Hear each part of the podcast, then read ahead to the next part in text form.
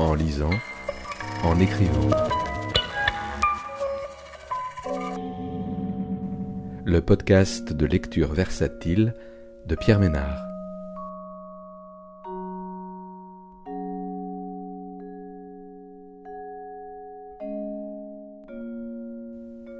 Aujourd'hui, une histoire du vertige de Camille de Toledo, paru aux éditions Verdier en 2023.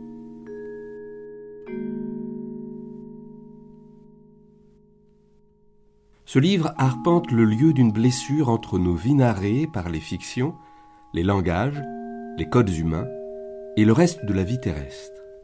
Né d'un cycle de conférences donné par Camille de Toledo à la Maison de la Poésie en 2017, une histoire du vertige entremêle les genres entre théorie littéraire et récits philosophiques à partir d'œuvres qui ont traversé les siècles, aussi variées que celles de Cervantes, d'Holbein ou d'Hitchcock, pour aborder, à l'aide de la notion de sentiment vertigineux, la crise écologique et politique que nous traversons. Comme si, en contrepoint des fictions insensées de Sapiens Narrance, au bout extrême d'une histoire de la coupure, pointait un autre horizon, à partir de l'emmêlement du jeu humain avec toutes les autres vies. Un livre poétique et politique sur la façon dont nous habitons le monde. Et maintenant, je repars du XVe siècle, plus particulièrement d'une représentation d'un certain outil qui marque le triomphe, en Europe, d'une manière de voir le monde. Il s'agit, tu vois, du perspectographe d'un certain monsieur Dürer, graveur. Je te décris l'image. À droite, un homme, le sujet émergent classique de la Renaissance. À gauche, relégué du côté des objets, une femme. Entre les deux, une grille, un repère qui permet de saisir les justes proportions, de rendre la perspective. La gravure fait penser à une petite toile scandaleuse, l'origine du monde, mais elle a ici une fonction amplement technique. Elle tente à expliquer cette nouvelle fabrique du réel, une méthode qui s'impose aux peintres, aux architectes, aux cartographes. Sur l'image, le sujet émergent, l'homme de la Renaissance, dessine la femme objet. Derrière elle, solidaire de sa réification, un paysage, des collines, la nature et ses formes. Ce qui se présente ici, tu vois, comme un progrès, l'invention de l'outil perspective, une représentation géométrique du réel, dévoile une façon singulière de regarder, d'encoder la vie selon la mesure. L'observateur, en imposant sa grille, tranche entre l'œil qui calcule et le reste l'entoure, le monde des objets. Il y a cette frontière qui s'impose. À l'époque, en cet âge de la cartographie, où l'on arpente la terre selon les lois de cette science nouvelle de juste perspective, Florence, la ville où s'impose la technique, est aussi un haut lieu de la cartographie. Sont rejetées du côté des objets une infinité de formes de vie. Le vaste monde que les explorateurs croient découvrir mais encore les humains attachés à ces terres lointaines, indiens, êtres des confins, hommes de couleur, toutes et tous, sont renvoyés du côté gauche du perspectographe, du côté des objets. Voilà le soubassement de cette révolution du regard, sa violence implicite, le sujet et sa certitude mathématique. Qui veut saisir la coupure de notre règne moderne, nos habitations narratives, d'avec la terre doit garder à l'esprit cette scène primordiale. Quand le sujet tranche entre celui qui voit, mesure, ordonne, et l'ensemble des objets dont il s'arroge le droit de définir les contours. Il y aura, à partir de là, un conflit sur la frontière. Celles et ceux qui sont mis de côté, à gauche, auront, au fil des siècles, mener un assaut contre cette partition du monde. Les admirateurs de la Renaissance ont du mal à l'admettre tant les valeurs de l'humanisme sont glorifiées. Mais il y a dans cet outil perspectif un angle mort, et dans cette mort, par expulsion, une infinité d'autres manières d'encoder, de narrer la Terre. Il faudra des centaines d'années pour revenir sur cette séparation afin que le lieu du sujet, le côté droit du perspectographe, s'ouvre aux relégués, aux réifiés, des siècles de lutte pour les droits et cette longue lutte pour participer à l'énonciation se poursuit jusqu'à aujourd'hui dans les combats pour le droit des entités de la nature. Écosystèmes, lacs, forêts, rivières, montagnes, espèces végétales, animales, vers une multiplicité de perspectives. Mais écoute, je ne vais pas raconter ici la longue épopée pour sortir de ce lieu des objets, pour accéder au droit et à l'énonciation. Ce combat des êtres traités comme choses qui, au fil de la modernité, se sont levés pour endosser le statut de narrateur, tu le connais. Il est au cœur de toutes nos histoires politiques contre l'esclavage, pour les droits des Indiens, des Juifs, des femmes, des peuples colonisés. Ce que je te propose ici, c'est de voir comment le sujet énonciateur de l'âge moderne a implosé, comment, au fil du temps, cet épicentre de l'appropriation a rompu sous la pression des autres perspectives, et comment, de là, le vertige des nombreux points de vue, le conflit permanent, s'est affirmé en repoussant l'horizon d'un monde commun? Pardonne-moi, je saute des étapes, je reprends si tu es d'accord quelques décennies plus tard. On est au XVIe siècle, face à la toile peinte en 1533 par Hans Holbein le Jeune, dite des ambassadeurs.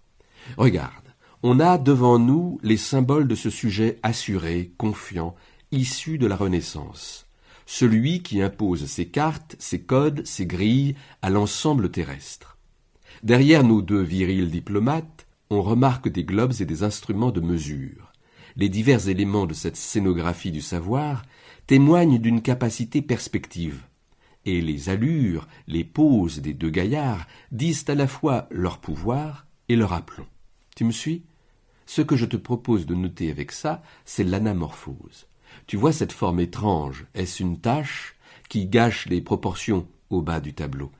C'est une hachure qui inquiète nos diplomates en en troublant leur pouvoir et l'assurance qu'ils ont acquis d'un droit à dessiner les cartes, à définir les frontières. Lorsqu'on la découvre, cette forme qui déséquilibre la composition, elle se contracte.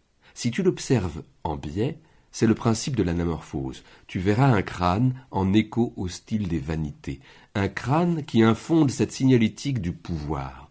Il est là, ce crâne au bas du tableau. Il guette, il menace. Tu peux voir un effet spécial de la peinture, une calamité qui vient démolir l'édifice savant de l'humanisme. Que doit-on y lire, tu penses? Je vais te dire. J'y vois l'envers du décor, le contrepoint de l'histoire du progrès, le deuil à rebours de la modernité. L'annonce d'un crime associé à la conquête européenne. L'anamorphose, ce crâne au bas du tableau, c'est l'envers du récit de la Renaissance, l'envers des cités idéales, de la découpe mathématique du monde. Depuis notre temps, on peut lire dans ce crâne en biais les guerres de religion, la déportation des populations d'Afrique qui minent l'aplomb civilisant de l'Europe. D'un côté, une dissension de croyances, soit une lutte narrative, les conflits religieux. D'un autre, la réification de millions d'êtres en objets de commerce, une vie objectivée par l'encodage des modernes.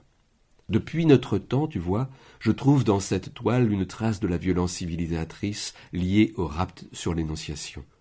Au XVIe siècle, il y a cette affirmation perspective, une illusion d'optique pour ordonner et quadriller la Terre.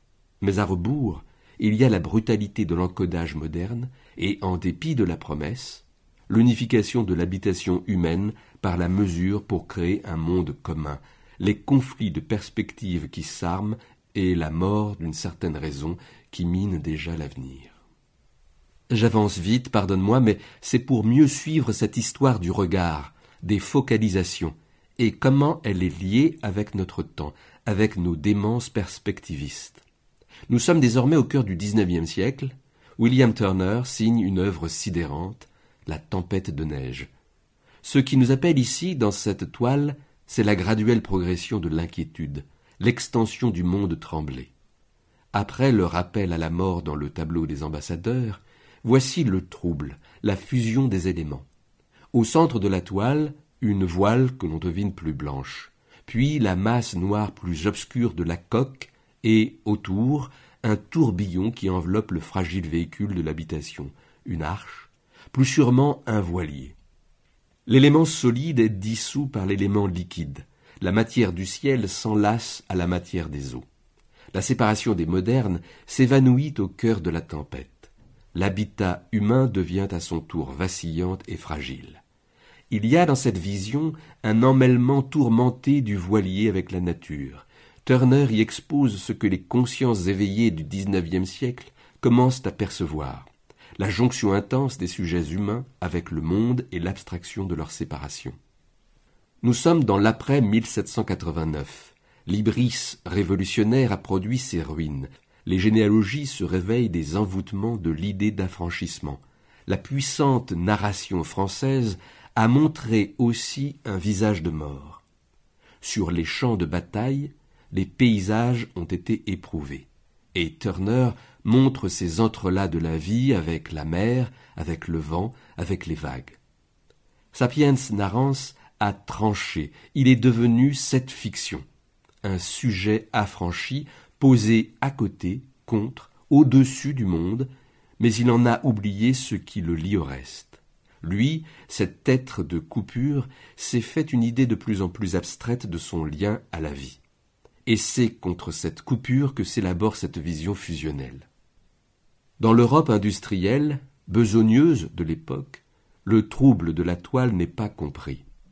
Contre l'individu, la frontière, la toile de Turner dit l'inquiétude. Elle pressent la perte liée à l'aggravation de la coupure.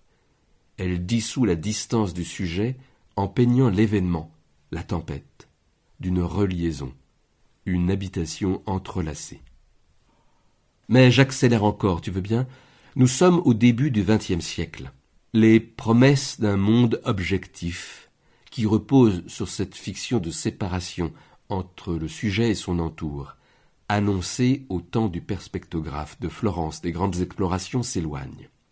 Pour dire cette crise du sujet, des yeux et cette avancée du trouble, regarde, je te propose qu'on s'arrête sur la toile du violent Picasso, le portrait d'Ambroise Vollard, une peinture que je n'aime pas, mais qui nous renvoie utilement à la figure des ambassadeurs. Voilà, ai-je envie de te dire, voilà tout ce qu'il reste du sujet conquérant du XVIe siècle. Il y a, dans cette peinture, le condensé de deux siècles qui inquiètent la stabilité de la narration. Ici, ce n'est plus une sensibilité, celle de Turner, ou un drame, les revers des campagnes révolutionnaires, qui remettent en cause le sujet d'énonciation c'est la science qui désormais le bouscule. La psychanalyse sape les bases de la perspective à partir de ce qui cloche, de ce qui se dérègle en nous. Quant à la physique quantique, elle fait trembler les repères, les grilles de l'espace et du temps. Terminer le monde certain, terminer le bon vieux jeu de la maîtrise qui crut pouvoir dompter la terre. La fiction d'un monde objectivable, mesuré, est remplacée par un réel instable et un sujet branlant. La toile date de 1910. Sigmund Freud a publié l'interprétation des rêves, Albert Einstein vient de présenter la théorie de la relativité restreinte. Si le portrait, la barbe d'Ambroise Vollard, fait écho à la toile d'Hans Holbein, il en est l'héritier défiguré. Tu vois, on se dira, oui, que l'anamorphose, le crâne, a accompli son travail de sape. Mais ici, regarde, ce n'est plus la mort qui infonde et démolit le sujet, c'est le sujet lui-même qui explose dans sa vie. En ce début de vingtième siècle, les êtres traités comme choses, les descendants d'esclaves, entrent dans le champ politique. C'est l'âge où s'impose le parlementarisme et ses points de vue multiples. Les sujets féminins inaugurent leur lutte pour l'égalité. La Constitution américaine prend acte des conséquences de la guerre de sécession. En Europe, sous le nom de lutte des classes, les conflits s'intensifient. Un plus grand nombre d'êtres accèdent à l'énonciation. Le monde, au début du XXe siècle, s'anime d'une multiplicité de focales. Et la lutte, bien sûr, tu le sais, se poursuit jusqu'à nous en augmentant la fragmentation et les coupures. Des sujets ascendants s'élancent pour acquérir les mêmes droits que celui par qui le rapt a commencé. Et par conséquent, ils amplifient les vertiges du temps, quand chacune, chacun, entre en concurrence pour encoder le passé, le présent et l'avenir en s'affranchissant.